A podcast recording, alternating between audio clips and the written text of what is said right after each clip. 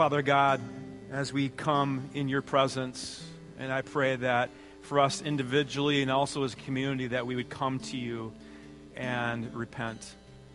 It's a time of repentance. This is a psalm of repentance for us to confess our sins to you and to know that you're faithful to forgive us. I pray you bless this teaching as we dive into Psalm 51, into the life of David, that you would teach us, that we would walk uh, away afresh, anew, with what you have for us. In Jesus' name we pray. Everybody said, Amen. You can be seated. Children are dismissed to their classes. And David wrote this psalm or this poem, Psalm 51. It's a famous it's a famous poem. And he wrote it after he had uh, committed the affair with Bathsheba and the murder of Bathsheba's husband Uriah the Hittite. And it's a poem of repentance. It's a poem of forgiveness. And we're going to take some time as a community this morning, really diving into this. And it's David is baring his soul before God. And um, I think sometimes when it comes to um, forgiveness, when it comes to repentance, that there seems to be a limit, we think, when it comes to God. Like, like we run out of tickets or something. I remember as a young boy going to the Midway at the state fair that's coming up here pretty soon, but as a young boy, um, going to my parents, and back in those days, they had tickets for the Midway. Now it's all cash or whatever they have. But uh, I'd get tickets, and maybe you, you can uh, relate to it from a county fair. And my mom and dad would buy a certain amount of tickets, so I'd get some, a roll of tickets, and that's all I had. It was, that's all I had to, to use. And I remember some of the fun games, and, and I'm probably dating myself, but like the ring toss. They'd have these two liters of pop, and you throw the ring toss, and it, co- it, would cost you X amount of tickets. And, and because my parents didn't really believe in buying much pop when I was growing up, I wanted to win as many of those two liters of Mountain Dew that I could. So that would cost me a certain amount of tickets.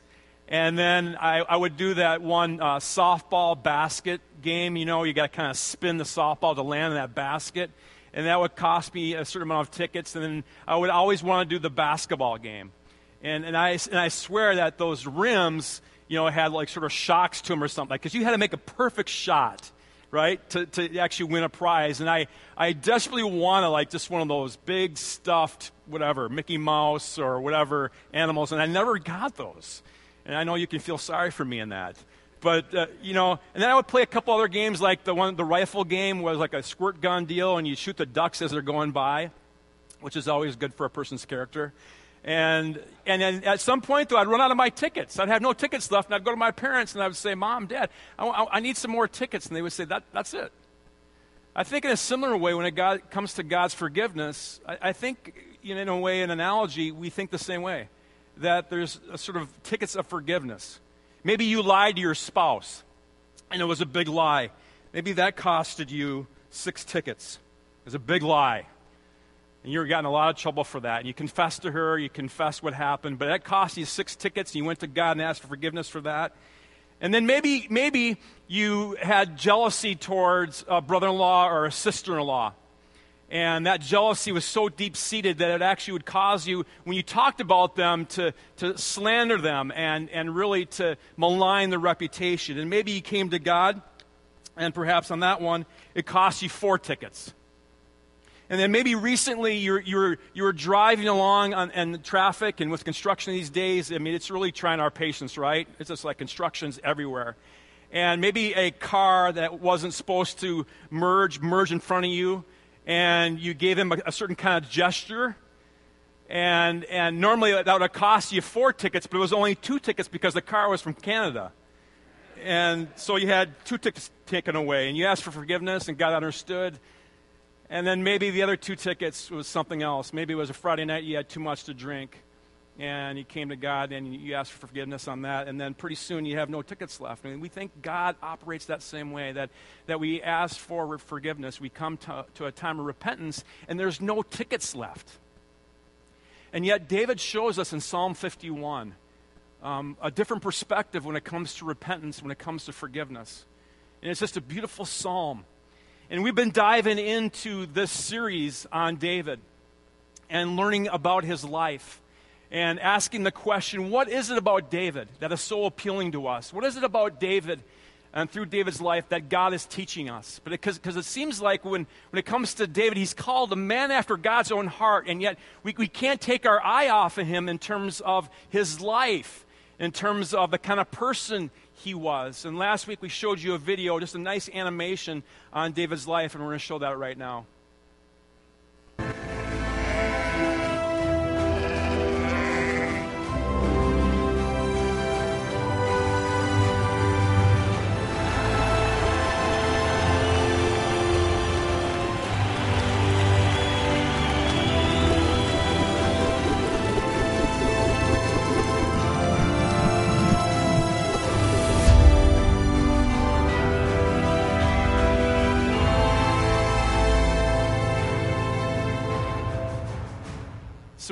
This series looking at the life of David for the last number of weeks, and we've been asking that question what is it about David? And we began the series, if you remember, uh, by, by answering that question partly by it's his humble beginnings. As you saw in the video, that he's a shepherd. He's with the sheep. He's the last of his name. He's the youngest boy in his family. And, and it, it was so upside down, illogical, but he was, he was uh, appointed king and yet, something like that would normally go to the eldest son, but he's the last of his name, and he's, he's given king, and he's a shepherd. He's got these humble beginnings. And we're compelled to that. We're compelled also, as we saw in the video, of his bravery and his courage on the battlefield against Goliath and against different armies. That draws us to him. And then also, we looked at the, a couple weeks ago the fact that David is human. He has these uh, amazing characteristics and talents and gifts, yet at the same time, he's very human. He makes mistakes. He has this affair with Bathsheba, and everything just implodes, and we can kind of relate on some degree to his humanness. And as we're going to find out this morning, that what we can learn from David and what we're drawn to David is that his heart, it's a heart of repentance. If you have a Bible this morning, I invite you to turn to Psalm 51. If you don't have a Bible, you can grab the Bibles in the pews in front of you. Otherwise, you can pull up your iPhone, your iPad, or your Android, or whatever device you have. And we're going to read through Psalm 51. And I'm going to be reading through and um, looking at the NLT, the New Living Translation version. And I want to begin with Psalm 51, even though we read part of it, looking at verses 1 through 3. Let me read this. Have mercy on me, O God, because of your unfailing love, because of your great compassion blot out the stain of my sins. Wash me clean from my guilt. Purify me from sin, for I recognize my rebellion. I recognize, I'm conscious of my rebellion. It haunts me day and night. These are deep emotions from David. This is not just something that's sort of just kind of whatever. It, it haunts me day and night. Against you and you alone have I sinned. I think one of the first things that we learn about repentance and about this psalm and what David is trying to teach us and what God teaches us through David is that repentance means change. It's a, it's a shift. It, it's not David sort of glossing over um, you know, these sins and it's not a big deal. It means change. And your teaching notes, if you want to fill in the blank and follow along with me, it means change. There's a change in attitude, there's a change in perspective. He recognizes that this is wrong. That this isn't just something, no, it, uh, it's a small deal at all. It's a big deal. And it haunts me day and night, he writes. It's a change in heart. It's a change in attitude. It's a change in perspective. That's what repentance means. He's not comfortable with it. And through his repentance, David shares what he did was wrong. He's not comfortable with the state of affairs in his life. I recognize my rebellion against you, God. You alone have I sinned. This is a shift, it's a change in David's life. And that's what repentance brings about. That's what it means. It reminds me of the story of a, um, actually an attorney in uh, Louisiana, Marty Stroud. He is a lead prosecutor in a case in December of 1984, and it was the first degree murder trial of a man named Glenn Ford and Glenn Ford was charged with first degree murder of a jeweler in town. And uh, Ford spent 30 years in prison because uh, Stroud, Marty Stroud, the lead prosecutor, won the case. And Ford was actually, he was sentenced to death. But during the 30 years of his time in prison, this last year in 2014, there was new evidence admitted in the case that showed that Ford was innocent.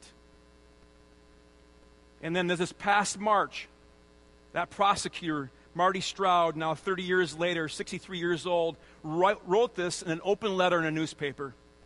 He writes this In 1984, I was 33 years old. I was arrogant, judgmental, full of narcissism, and very full of myself. I was not interested in justice at all. I was only interested in winning the case. As a result, Mr. Ford spent 30 years of his life in a small, dingy cell. Lighting was poor, heating and cooling were almost non existent, food bordered on the uneatable.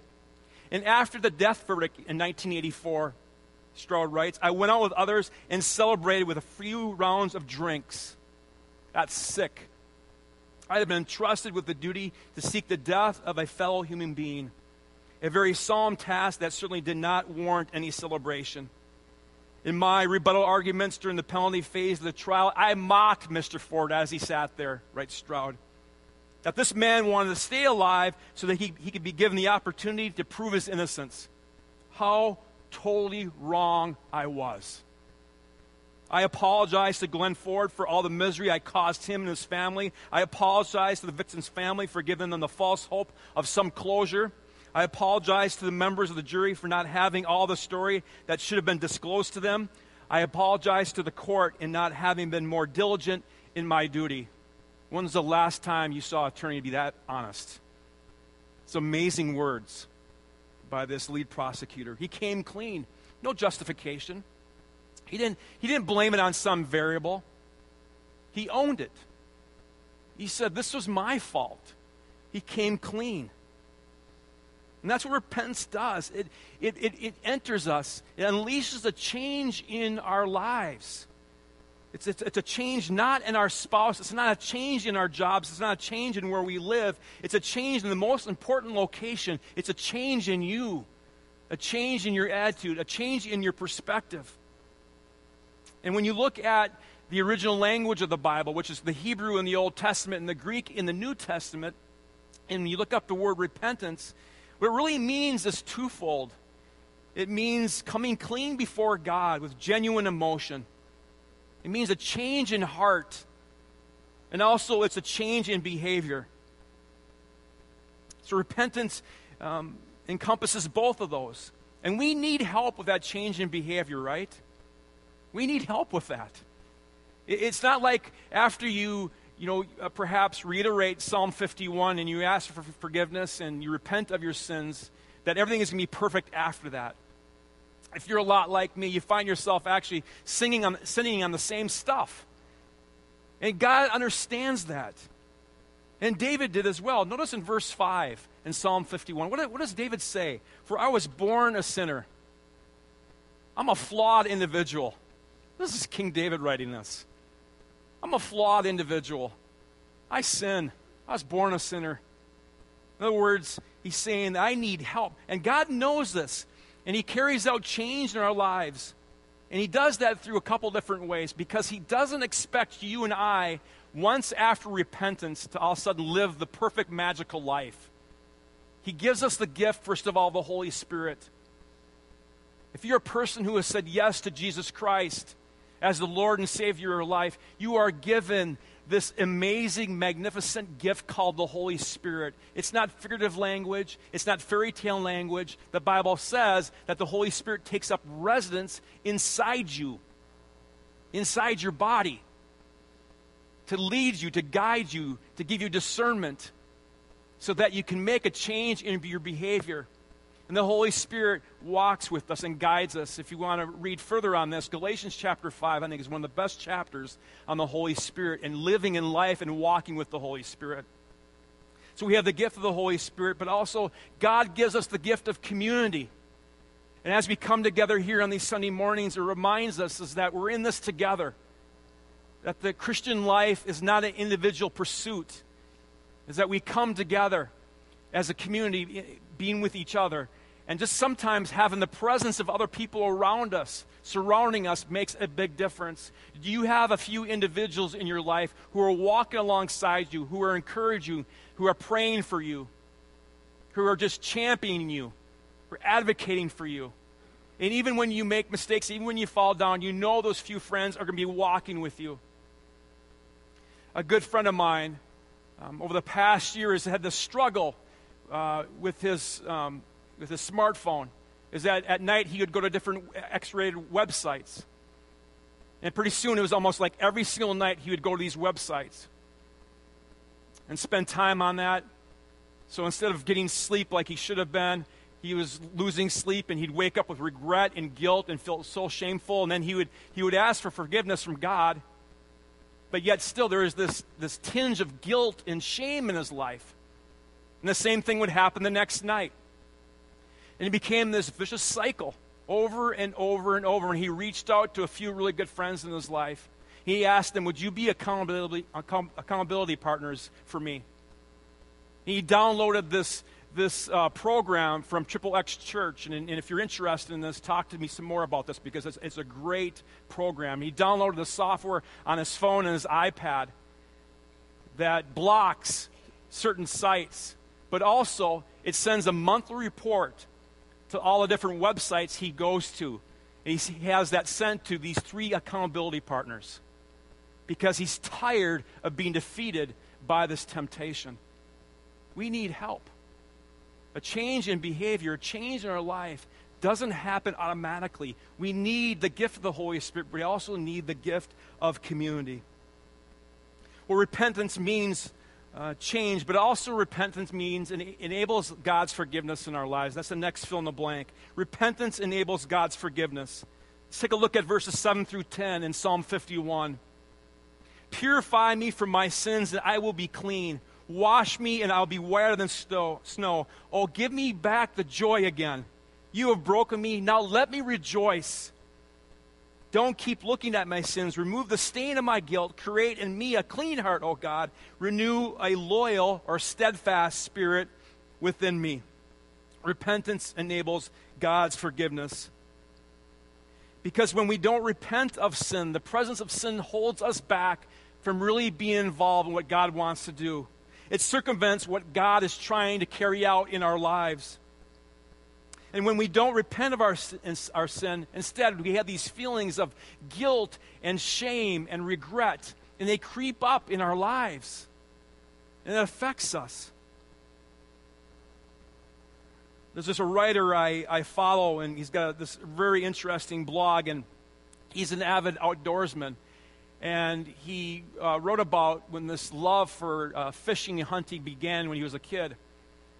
And he ta- talks about this story, recalls the story of a farmer who lived not too far from uh, where he lived. And this farmer had this known pond or small lake, and it was full of fish. Every year he would stock it full of fish. And this writer says, as a young boy, he was so tempted he wanted to go over there, but there's all these big signs, black and white, no trespassing. Even like beware of the dog, even though the farmer didn't have dog, he had cats, but it didn't matter. He would have all these signs, these ominous black and white signs. And, and this writer says as a kid, he was kind of scared of that, but he loved fishing so much, and he knew that that, that small lake or that pond was full of fish. So one time he sneaked over there with his fishing pole and started fishing. And all of a sudden, the farmer came storming out of the front door of his house and, and chased after the young boy. And the young boy ran. I think he left behind his fishing pole, and, and he was running so fast, he fell down, he skinned his knee, and he got home. And he told his mom what happened. He came clean. And as she was cleaning up his wound and putting a bandage on it, she said, You know, you're going to have to go back there and apologize. You're going to ask for forgiveness from the farmer because what you did was wrong. So this little boy went back to the farmer and apologized. And he said, I'm so sorry. You know, you have these signs here and I should have obeyed that, and I asked for forgiveness. And the farmer invited him to sit on the front stoop of his farmhouse. And the writer says they had this, this wonderful conversation. This farmer was asking questions. You know, what is it about fishing you like? What do you like about the outdoors? And then the, the young kid somehow mustered up the courage just to ask the question Can, can I fish here?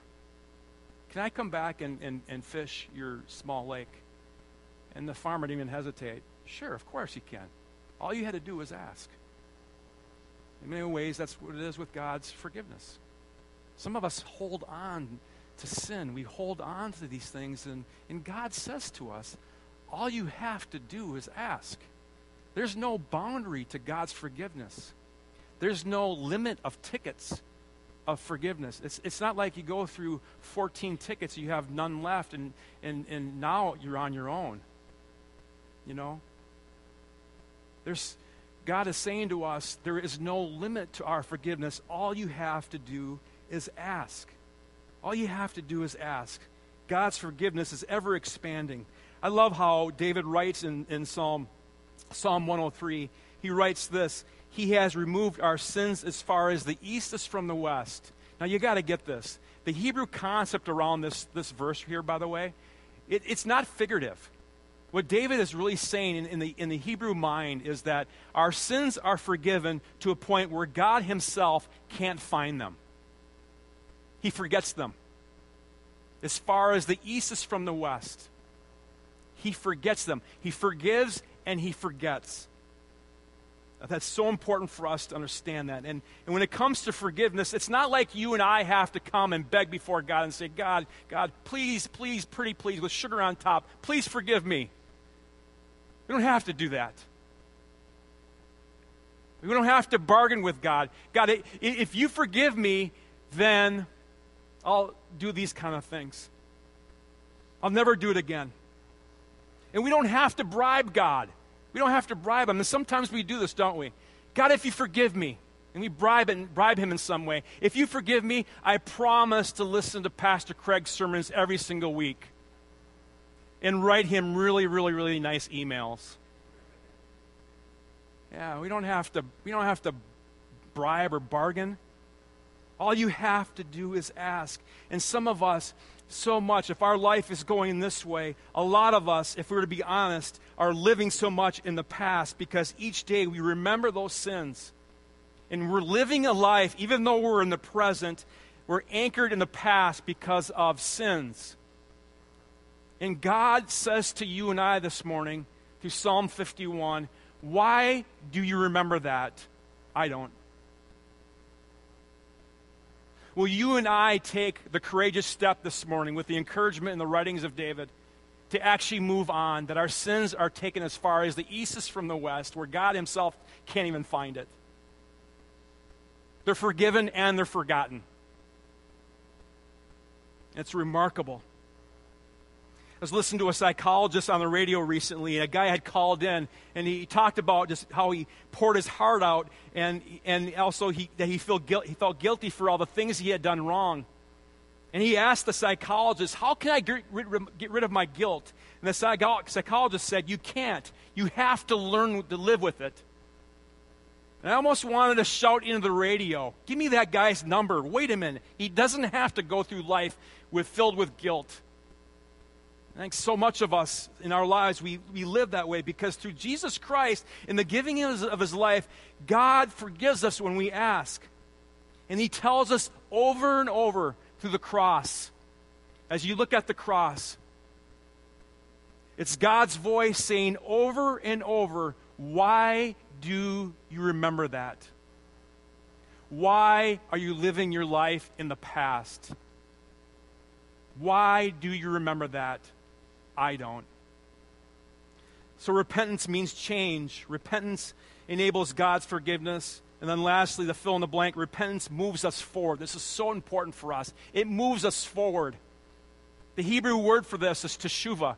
Repentance in, contained not only um, a sorrow and forgiveness of God, but the other side of it, and we see it in David's words, is a joy a joy of moving forward. Teshuva was this, this Hebrew concept of moving forward because the idea was they could start new again. The slate was clean. They could move forward with their life. It was actually a celebration. Repentance was a celebration. God forgiving us.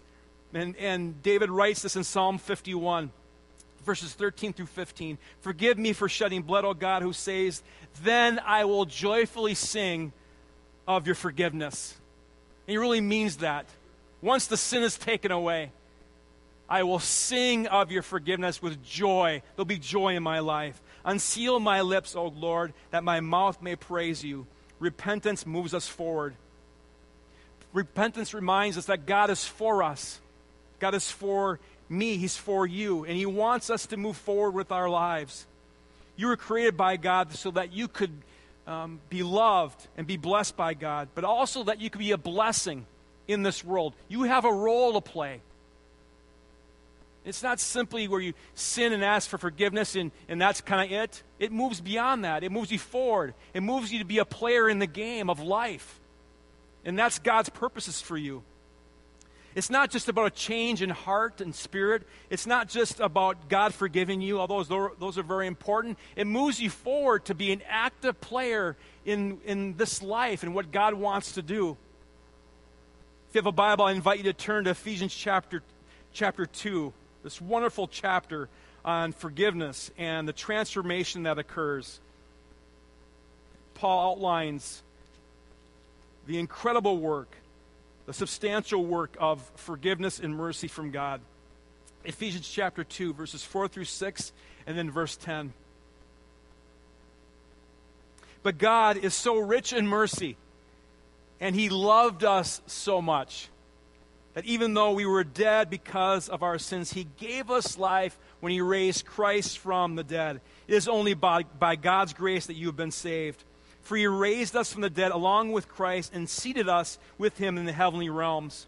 For we are God's masterpiece, in verse 10. He has created us anew in Christ Jesus. You may want to underline this, this word, so.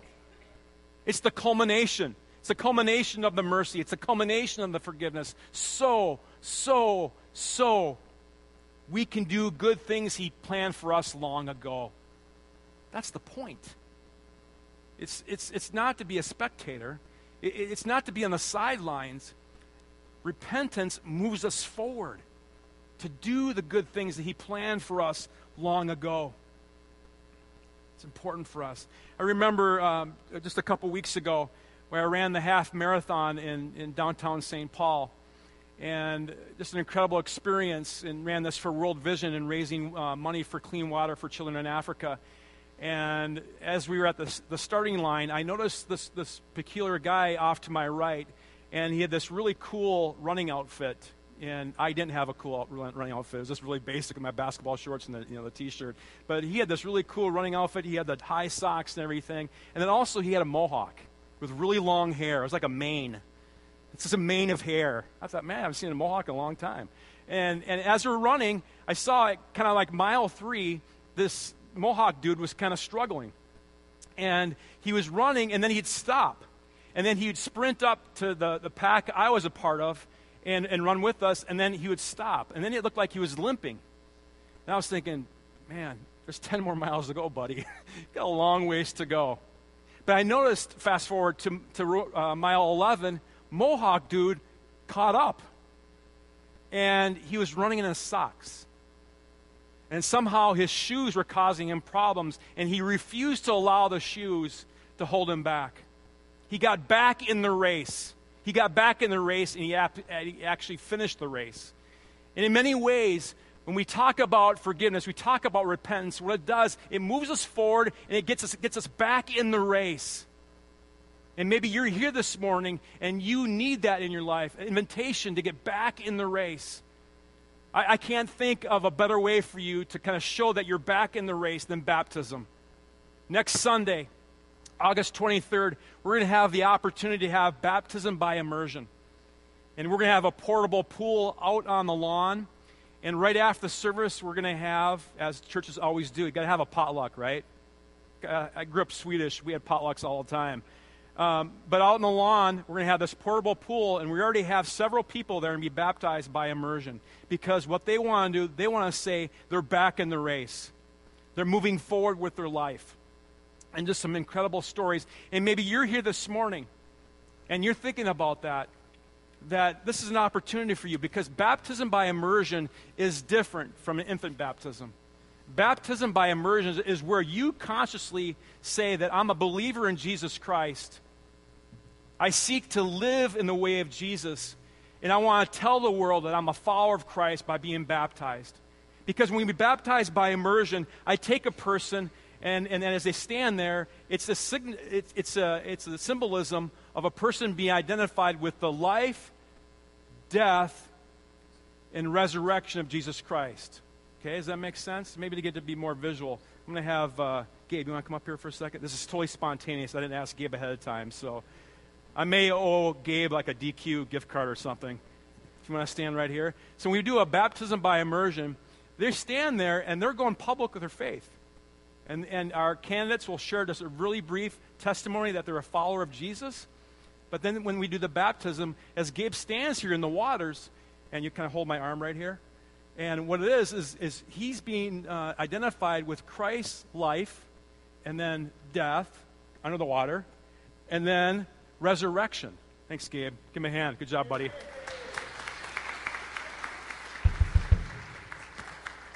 we go a little deeper, but I don't want Gabe to fall down. But um, it's a beautiful symbolism of being identified with Christ. And maybe you're here this morning and you and you want to move forward. You want to you want to show that you're a player. You're back in the race again. If you're interested in baptism, please take your communication card, check something on there, or just write on there, and I would love to follow up with you. It's not too late. In fact, perhaps you want to take some time to pray about it and, and even if it's Sunday morning next, next Sunday morning, it's not too late, too late to, to jump in and be baptized. And perhaps you're here, though, you've been baptized as an infant. It doesn't invalidate your infant baptism. It's just different. It doesn't mean your baptism was not real when you were a baby. It, it doesn't mean that, that you're, you're being rebaptized. It's, baptism by immersion is different. It's where you consciously, either as a student or as, or as an adult, you're saying to the world and the public, I'm a follower of Jesus. I'm following in his way because when Jesus was 30 years old, he went to the Jordan River, it says in Matthew chapter 3, and he was baptized by John the Baptist. It's a great way for you to go public and saying, I am moving forward with my life by being baptized. Psalm 51 teaches us repentance means change. Repentance enables God's forgiveness, and repentance moves us forward. Let's pray. Thank God that there is no limit to the tickets of forgiveness. And as we consider that for a moment, it's absolutely staggering, God, is that you have an endless supply of tickets of forgiveness. We never run out. And for some of us that are here this morning, that fall into the same sin again and again, and we ask for forgiveness, and, and we feel like there's a limit that after a while, you're just like standing in heaven with your arms folded, shaking your head, and saying, There's no tickets left. And, and we're reminded again of your grace and your mercy. There is nothing like this in reality, in life, in this world. And God, it brings us to our knees. And with hearts of thankfulness, we just say to you, We love you. Thank you for the hope. Thank you for the promise of life with you. And God, some of us are, are so down and so disgusted with our lives and our past. Help us to let go of that past, to remember your words. Why do you remember that? I don't. And all praise and all glory goes to you, God, our King. In your name we pray. Everybody said, Amen.